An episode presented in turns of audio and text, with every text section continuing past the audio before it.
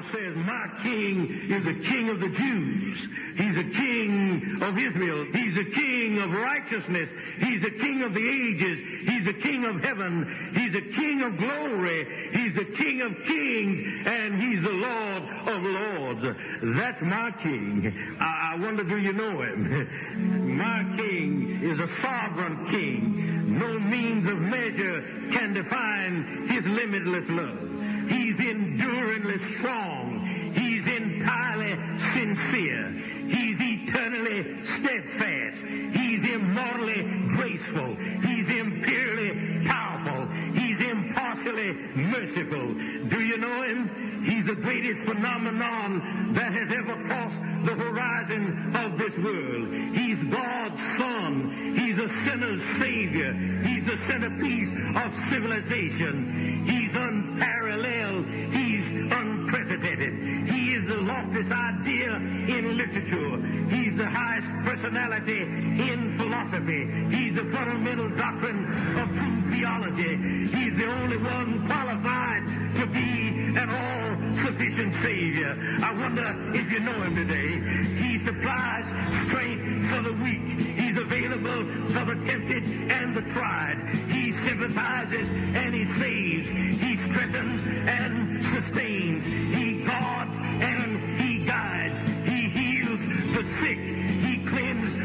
lepers. He forgives sinners. He discharges debtors. He delivers the captive. He defends the feeble. He blesses the young. He serves the unfortunate. He regards the aged. He rewards the diligent. And he beautifies the meek. I wonder if you know him. He's the key to knowledge. He's a wellspring of wisdom.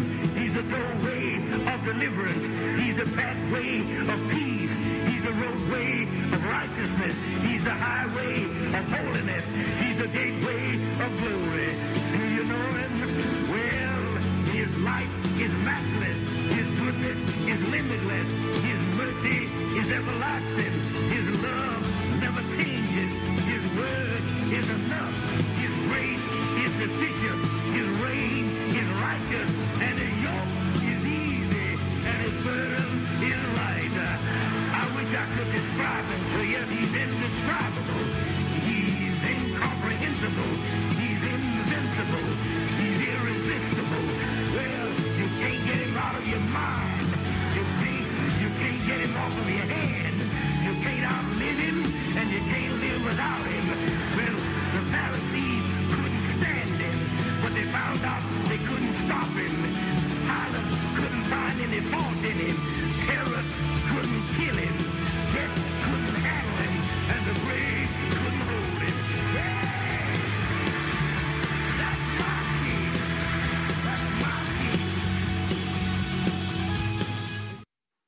My king. Oh man, that, that video gives me shivers every time I think, that's my king. And I wonder, do you know him today? Do you know him today? We are going to jump into an exciting, unexpected passage of scripture this morning. My name is Shane. I'm pastor here at First Baptist. If you're new, we're so glad you're here joining us this morning. And we are, are going through the book of Mark. Before we do, I've got a, a story for you about un, uh, unmet expectations. Unmet expectations. See, when I was a junior high boy, I was rather gullible, like most junior high boys. And I'll never forget, there was this uh, friend of mine named Sonny, and he came up to me the last day of school and he said, Shane, they just came up with a brand new kind of fruit. It's orange.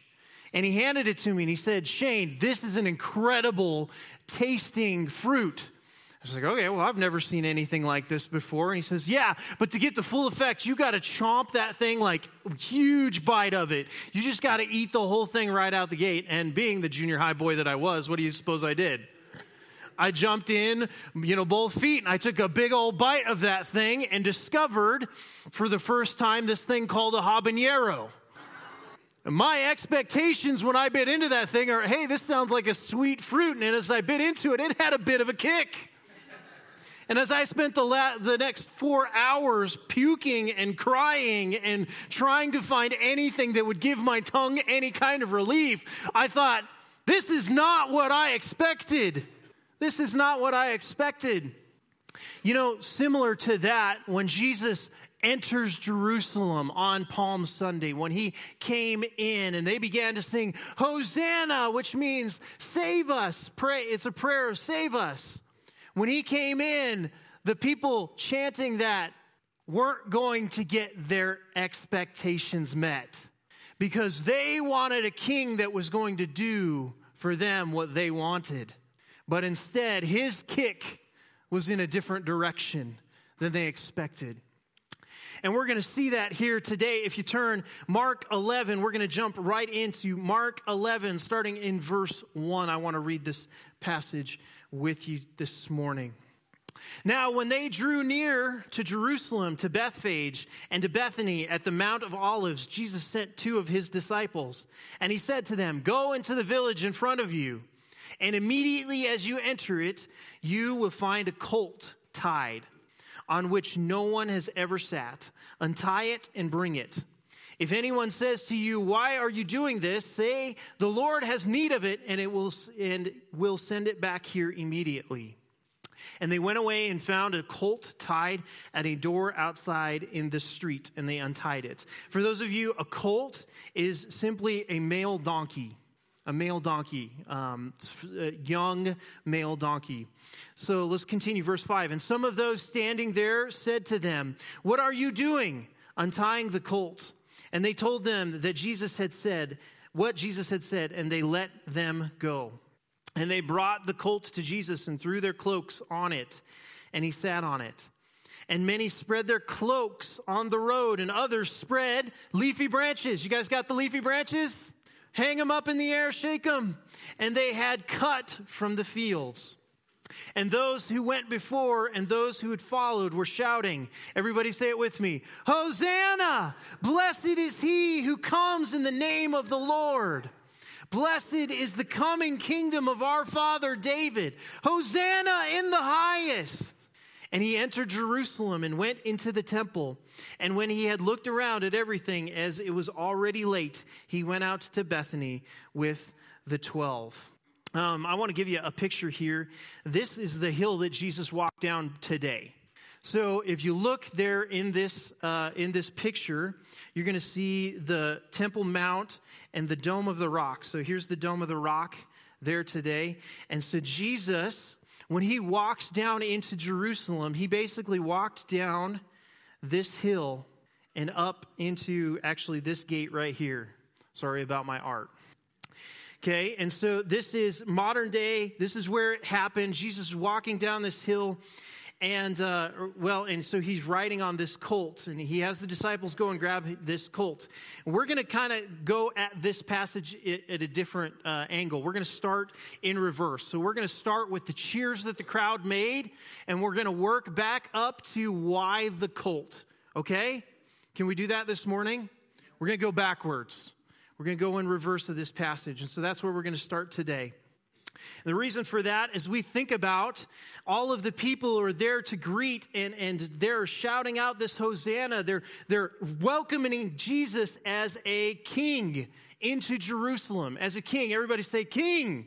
How is it that in a few days' time, in a few days' time, Mark 15, 13 through 14, this is what they're going to say. Same people, same people they're going to say, and they cried out again. What did they say? Crucify him. And Pilate said to them, Why? What evil has he done? But they shouted all the more, Crucify him. Boy, that's a very different portrait from what we're seeing on Palm Sunday, isn't it? What happened in a week's time that they go, Hosanna? They welcome him with as if he was some incredible king to then chanting, Crucify him. I want to propose to you today that their expectations of what Jesus would be about were not met. And when people's expectations are not met, who has similar kind of fury than that? See, we're going through the book of Mark, and the book of Mark is all about who is Jesus. And this is an important passage about who is Jesus. And I got a question for you to think about. Is Jesus, is Jesus who we want him to be always? I think we want to say yes to that question. Every one of you were like, I want to say yes. But there's a part of you that's like, wait, Maybe he isn't exactly what I want him to be. I've heard this from so many as I've shared the gospel of Jesus. They say, well, if I was the big man, I would have done things differently. Have you ever heard somebody say that to you? I've heard that often. I think a lot of times we have unfulfilled expectations about who Jesus is. And so that we know the whole book of Mark is trying to get us to answer that question of who is Jesus. Is he who we want him to be? Not all the way, all the time, no. Not all the time, no, because he is who he is. I'm going to say that again because Jesus is who he is. Would you guys agree that today there's a whole bunch of different kinds of Jesuses that culture has painted, that movies have portrayed, that stories have been written? whole false ideas and stories written about Jesus. Is he any one of those constructions? No, because he is who he is. This is not a popular concept in today's uh, relative truth era, right? Jesus is who he is, regardless of who we want him to be, who we try to say that he is. He is who he is. No one lies to you more than you lie to yourself about who Jesus is. Did you know that? We have that in Scripture that the heart of man is deceitful above all else and desperately wicked. So, who is really good at lying to you? Raise your hand we are all really good at lying to ourselves. And when we read scripture, when we begin to talk about Jesus, there's this sense that we're really good at twisting our own beliefs and thoughts about who Jesus is. That's why it's really important for us to understand no matter what we want Jesus to be or what we want Jesus to be about, Jesus is who he is. And no matter what we try to say about him, that doesn't change who he is. And he, in this passage, is the upside down king. The upside down king. He does not do things like we would have done things. He had every power to march in there as a victorious king. I look at verses like Proverbs 19 21. It says, Many are the plans in mind of a man, but it is the purposes of the Lord that will stand. Anybody have plans in here? How many of you at the end of your plans put dot, dot, dot, whatever the Lord wills? It's a good habit to get into. James encourages us to do that. Well, we come into this high, this picture of high anticipation, high excitement. There's crowds, there's an energy in the air about what is going on. And we know that, that they start thinking, hey, this Messiah figure is coming into town, and there's many who are gathering, and there's excitement in the air. Their palm trees are coming out, and they're greeting Jesus as if he was a triumphant, incredible king. But he is not always who we want him to be. He came instead as a sacrificial lamb to the slaughter, not as a militant king. You see, the people that were there that day, what did they want? They wanted their oppressors taken care of. See, this day and age, there were these people called the Romans. And so the people there cheering Hosanna, what were they thinking? We have a political victor here. We have a king who's going to come in with a sword and he's going to deliver us from our oppressors. But Jesus' itinerary was much different. And so they came in with all this kinds of expectation that he would be a militant king. And so for us, Jesus is who he is, not always who we want him to be not always who we want him to be. Because if you keep on reading in this passage in Mark, he's going to kind of appear all of a sudden kind of grumpy after this moment of welcoming, isn't he? He walks in and he curses a fig tree. Like, Jesus, you're cursing at plants. You seem kind of grumpy. What's going on? He goes into the, the temple, and what does he do? Dude starts flipping tables. He gets upset he gets kind of grumpy. And I think it actually started here at the triumphal entry. You know why? Because he knew the hearts of the people saying, Hosanna. He knew the hearts of the people chanting and worshiping him as he walked in, thinking that they, he was going to be a king that was going to give them what they wanted. Instead, he was going to give them so much more, something that they wouldn't know to appreciate. See, most of us, when we get into our relationship with Jesus, it's really hard for us. And, and oftentimes, when I talk about people's testimony, how many of you, I accepted Jesus into my heart? And that's kind of the phrase for how you received Christ. If you'll notice in Scripture, that phraseology is not in Scripture. It doesn't say, accept Jesus into my heart. And that's not a bad thing. Please hear me. Don't question your salvation when I say this. But what it does say, Romans 10 9, if you confess with your mouth that Jesus is Lord and believe in your heart that God raised him from the dead, it says you will be saved. There's very different there's a big difference in those two phrases. When you're asking Jesus into your heart, you're saying, Jesus, come and support what I want. I want to feel good. I want what I want. And there's a real danger when you do that, walking into Christianity. Why? Because if you're cutting into Christianity and you're following Jesus to get what you want, you're going to be disappointed. But if you get into Jesus knowing that He is the Lord who has something far and beyond what you could think or imagine for you, and you make him Lord of your life, what does that mean? He's in charge. He really is king. You don't just sing it with the cool songs that we have on Sunday. You don't just say it, but you believe it and you live like he is the one in charge of your life. Man, that is a salvation that changes from the inside out. That was not the hearts of the people shouting Hosanna on this day. See, we reject Jesus as king when he doesn't do what we want him to do don't we? Cancel culture of our culture, right? If something doesn't go the way we like or somebody says something we don't like, what do we do? We try to pull the plug. See, they canceled Jesus, didn't they? Later on in this week. I always think about expectations, and, and uh, it made me think as I humbly share this with you guys. Um, Becky and I, when we had our first two miscarriages, our expectations were very high. We were expectant we were expectant twice. And I remember we called, and as we saw that there were beginning to be problems, we began to call everybody to pray.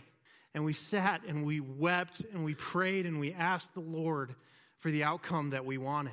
But as I've shared with you before, sometimes Jesus says yes, sometimes he says no, and sometimes he says not yet. And our expectations, we wondered, and a lot of times when you're in that scenario, you want to think, well, did he not answer because I did something wrong? That's not the case. Sometimes Jesus' answer is no, and we have to trust that that was the greatest good that he had for us, that we didn't have the full picture like he has, and we don't know. See, the option for us when we responded to our miscarriages was the option was now for us to trust what Jesus was doing is bigger and more important than us getting what we wanted, and that's a hard truth, isn't it? But that's why the scriptures say, pick up your cross and follow him, because there's a sense where we trust. Our other option to that, and this is where many fall into, is to become bitter when Jesus doesn't answer with a yes. And we become bitter that we can't control God and we can't control the outcome. It's important as I say that for us not to view God as some kind of cosmic bully or a chess player. Why? Because as Jesus is walking down and he knows the hearts of the people that he's looking at in Jerusalem, what does he do?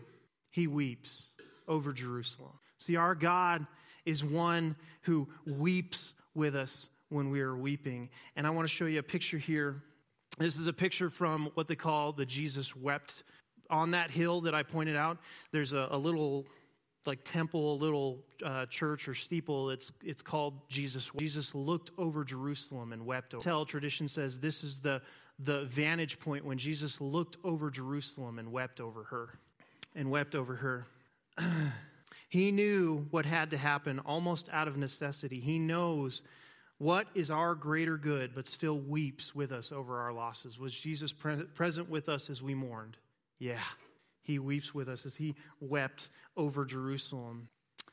2 Corinthians 3:18 So I, I, think there's a lot of us that are encouraged in our walk with God to make Jesus more in our image instead of us in his image. Here's what I mean by that. 2 Corinthians 3:18.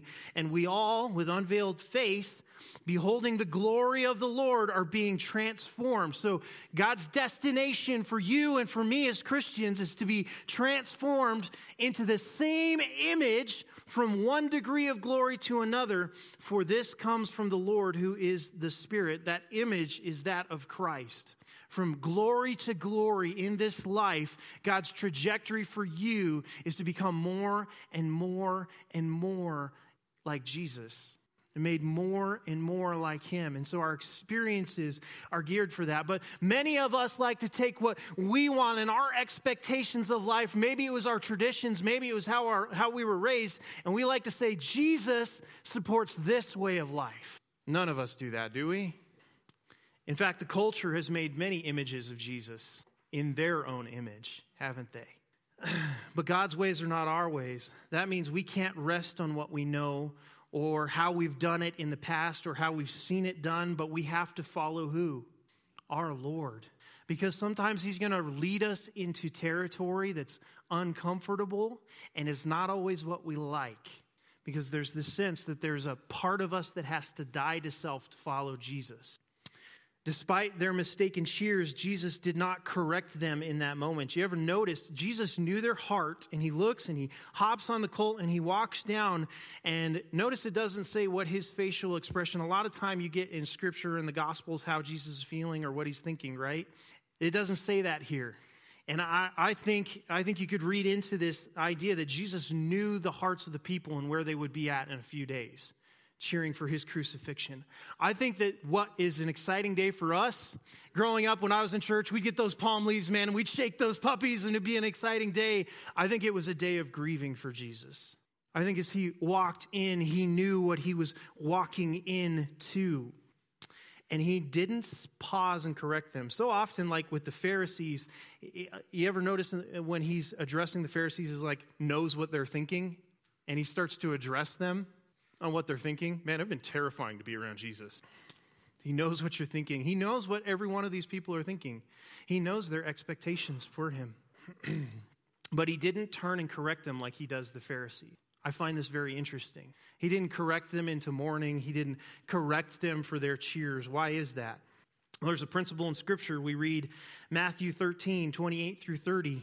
He said to them, and this is, uh, if you have your Bibles, Matthew 13, verses 28 through 30. He said to them, The enemy has done this. So it's a parable talking about an enemy coming in, sneaking into the crop and planting weeds in the crop. So the servant said to him, Then do you want us to go and gather them up? Gather them? So he's talking about the weeds. Should we pull the weeds out now? But he said, No, lest in the gathering the weeds you root up the wheat along with them. Let both grow together until harvest. And at the harvest time, I will tell, I will tell the reapers, gather the weeds first and bind them in bundles to be burned, but gather the wheat into my barn. You see what Jesus is saying here? We live in a culture. How many of you have ever just been like, man, when people take God's name in vain, you're just waiting for lightning? You're like, I'm just going to give my space. You know, why is it that we can live in such a culture that defiles the name of our God so easily? You ever wonder that? Do you know it's for your and my benefit? Because God doesn't want to harm what? The wheat along with the, the chaff or the weeds. And so there's this sense that the reason God doesn't just come in, barreling in, and protecting his namesake is because he knows that there are some that uh, still need to come to faith, those of us that would be harmed uh, if he did come in judgment before it was time. These would be the same people that called for Jesus' crucifixion. As soon as you say Jesus isn't, um, let me let me think about, and I, pastors have to be really careful on the following topic. Are you ready? When it comes to politics, don't get up and leave. Don't run. Don't throw chairs. But there's this really important aspect that Jesus is not a political puppet, and his name brothers and sisters, over the last four years have been thrown around by Christians, by politicians, as this kind of means to garner up support. And as soon as you say Jesus isn't for your political party, how quickly do you get canceled? And I, I mean, and Jesus is an equal opportunity offender. So if you're on the left or the right or anywhere in between, if you're using Jesus for your political platform, you need to be very cautious because you are guilty of the same thing that the people shouting Hosanna on this day were guilty of. That counts for all political parties and ideologies. It makes me think of Joshua 5:13 when Joshua marching into the promised land if you remember he lifted up his eyes and looked and beheld a man was standing before him with his drawn sword in his hand. So Joshua was about to go in and conquer the promised land like God said and Joshua went to him and said to him and many of us I think do this to God, right? Are you for us or for our adversaries? And what was this man's response? He said, First of all, who is he? No. he says, No. Wait, you're supposed to be for me.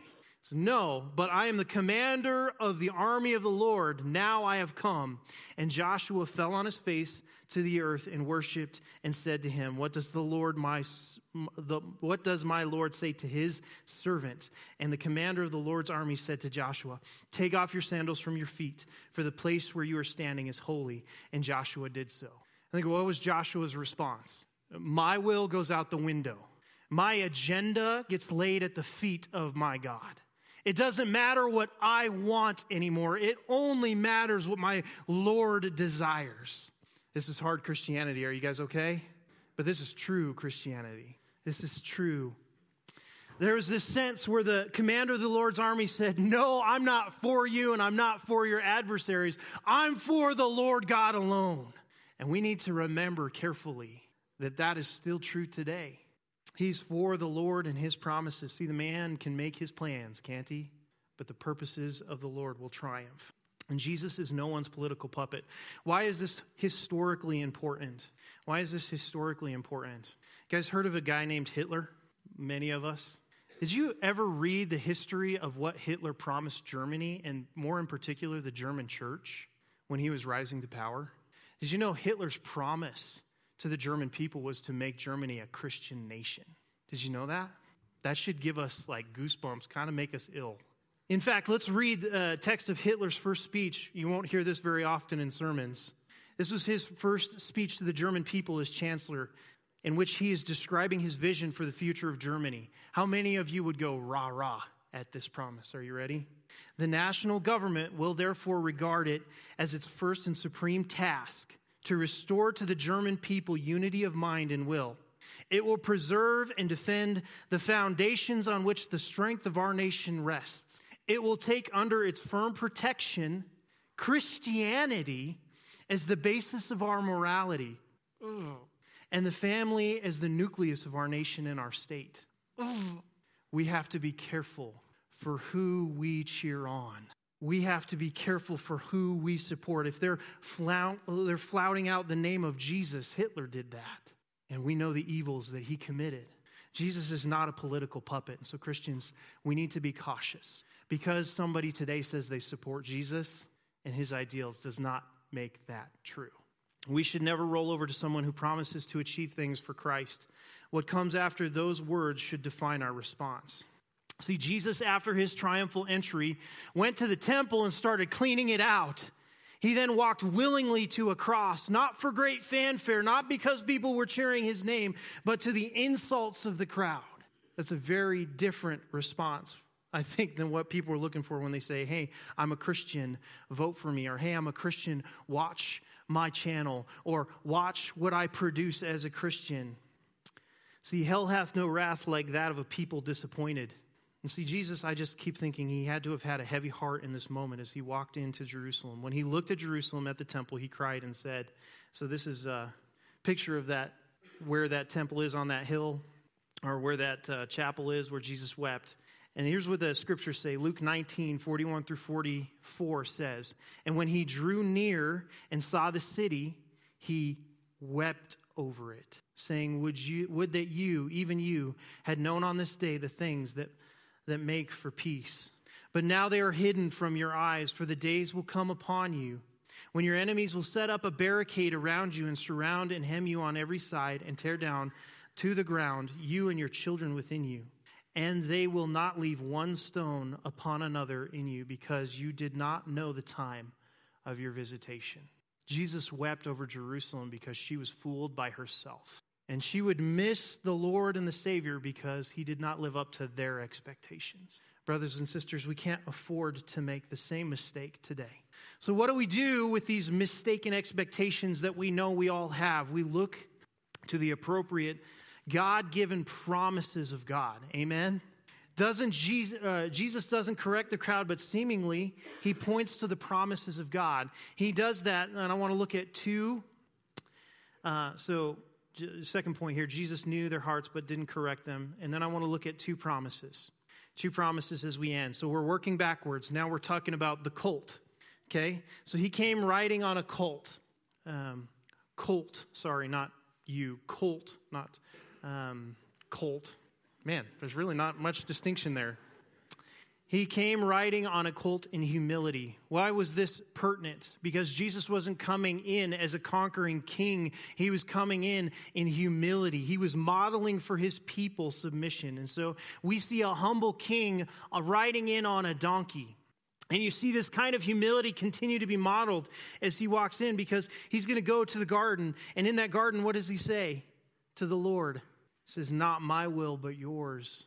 What is he modeling for us? Submission to the Lord. He's modeling for us lordship. What does it mean for God to be in charge?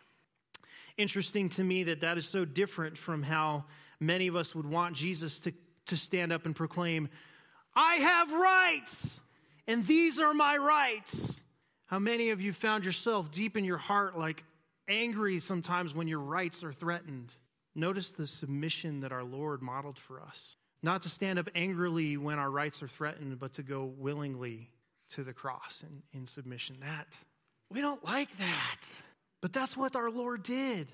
A community of radical sacrifice is what he is modeling for us. Oh, that would be the, oh, what would it look like if that was the mantra from Christians' lips?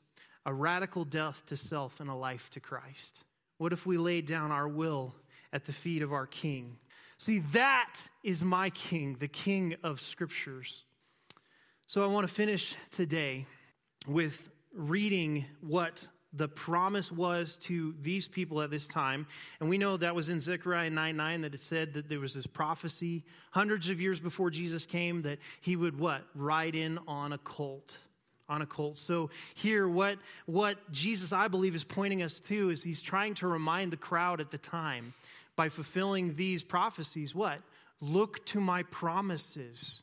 Cling to my promises. And if I haven't promised something to you, don't cling to that. At no point did God promise to overthrow the Romans on their behalf.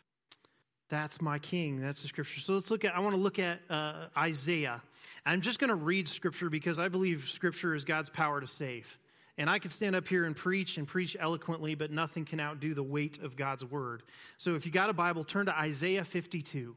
And this is the prophecy, or one of the many prophecies or promises of God about the coming King Jesus. And I believe this is game changing. Again, this is hundreds of years before Jesus came. Isaiah 52, starting in verse 13. And I'm just going to read, so follow along with me. Behold, my servant shall act wisely. He shall be high and lifted up and shall be exalted, as many were astonished at you. His appearance was so marred beyond human semblance, and his form beyond that of children of mankind. So shall he sprinkle many nations. Kings shall shut their mouths because of him. For that which has not been told them, they see, and that which they have not heard, they understand. And continues on in Isaiah 53. So, who is this, this incredible person? We know it to be Jesus. Starting in verse 1 Who has believed what he has heard from us? And to whom has the arm of the Lord been revealed? For he, talking about this Savior, this Messiah, for he grew up before him like a young plant and like a root out of dry ground. He had no form or majesty that we should look at him and no beauty that we should desire him. He was despised and rejected by men, a man of sorrows and acquainted with grief. And as one from whom men hide their faces, he was despised, and we esteemed him not. Surely he has borne our griefs and carried our sorrows, yet we esteemed him stricken, smitten by God, and afflicted. But he was pierced. He was pierced for our transgressions. He was crushed for our iniquities. Upon him was the chastisement that brought us peace. And with his wounds, we are healed. All we like sheep have gone astray. We have turned everyone to his own way, to their own agenda, to our own agenda, and the Lord has laid on him the iniquity of us all. We should say, Amen. He was opposed and he was afflicted, yet he opened not his mouth like a lamb that is led to the slaughter, and like a sheep that before its shearers is silent. So he opened not his mouth. By oppression and judgment he was taken away. And as for his generation, who considered that he was cut off out of the land of the living, stricken for the transgression of my people. And they made his grave with the wicked and with a rich man in his death, although he had done no violence there was no deceit in his mouth. I mean, I could keep reading through verse 12. But at this point, if you had read this and then you saw the ministry of Jesus, would you connect the two? They had this prophecy, this promise of God, and they missed it. Why? Because of their own expectations. Brothers and sisters, we have to cling to the promises of God and not to our own expectations. And as surely as this was fulfilled, so will the reigning king of Revelation be true. We have a promise of Jesus returning, amen? And we have this promise, and it's, it's really pretty articulated about who Jesus really is in this second coming. It's so ironic to me that the initial prophecies were saying he was going to become in this humble state, he was going to be pierced for our transgression, he wasn't going to be liked by men, and they missed him. But what's the promise for us to look forward to? The reigning and incredible King in Revelations. I'm just going to spend a minute. Let's worship just from the description of Jesus in Revelation. I want you to close your eyes. I want you to just ponder and think about this description of Jesus from Revelation. They had the prophecy in Isaiah. We have the promise in Revelation in our day of a conquering king on a white horse of a conquering king. Let this be our expectation of Jesus coming back. Let this be, because it's out of scripture and it's from God's word, he is the faithful and true witness. He's the firstborn, firstborn from the dead. He's the ruler of kings of earth. This is all from Revelation. The one who loved us, he washed us, and he made us kings and priests. It says that he's coming on the clouds. He has a voice of trumpet and the sound of many waters. His voice is like the sound of many waters. He is the Alpha and the Omega. He's the first and the last. He is in the midst of the seven lampstands. That's the church. He's the Son of Man. He's, his head and his hair are white like wool, as white as snow, pure. His eyes are like flame of fire. His feet like fine brass refined in a furnace. He has in his right hand the seven stars. Out of his mouth comes a sharp two edged sword. His countenance was like the sun shining. He who lives and was dead and will live forever. He has the keys to the kingdom. Amen. He's the key of David. He is the thief that will come in the night. He is coming quickly. He's referred to as the Amen. The who is he's he who is holy. He's referred to, I'm going to lose my voice, but hang in there with me. The lion of the tribe of Judah. He's the root of David. He's the lamb slain from the foundations of the world. He sits in the clouds with a golden crown, the one who will reap the earth with his sickle. He is omnipotent. He is omnipresent. He's omniscient. He judges and he makes war. He has a name that no one knows except for himself. He is clothed in a robe dipped in blood. He is literally the Word of God. He's the King of kings and He's the King of saints. He is our King, and that is the promise, Lord, that we get to look forward to. That's the promise that we get to cling to. And so today, Let that be where your hope is in. Abandon, run away from your own agenda, and cling to the feet of Jesus because there is no greater promise than the coming King. We should ask Jesus who he is instead of try to assume that he is who we want him to be. So, what does that mean for us? Let go of your mistaken expectation of Jesus. And this means repentance for all of us, brothers and sisters, by clinging to the promises of God. By clinging to the promises of God. For our small groups, and something to ask personally what are your assumptions or hopes about Jesus that are not in the Bible? And what can we do to have a more accurate view of Jesus and his work in our lives? I'm going to invite Carol to come up, and she's just going to play uh, a moment, and then we're going to go into uh, a time of communion where we remember our Lord.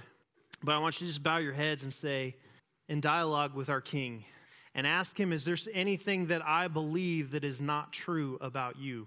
And do labor with the Lord for a minute. And they're going to begin to hand out the elements. And as they do, I pray that you would ponder do you believe in the true Jesus? The historical Jesus and the biblical Jesus are all the same. He is who He is. And if you do, would you spend a minute remembering what it is that He accomplished for you? And I'm going to pray for you. Lord Jesus, as we take this communion together, God, as we remember your sacrifice on our behalf, Lord, I pray that we would lay our expectations of this life, of our lives, at your feet. This expectation of this next year, Lord, God, this expectation of what we are to accomplish in this life, God, I pray that we would lay it down at your feet and that, God, you would be our King. Lord, if there's any here who haven't made you their genuine King, Lord, I pray that today would be the day of their salvation. And I pray that as we remember you, God, that they would be pressed, God, to run to you today. In Jesus' name.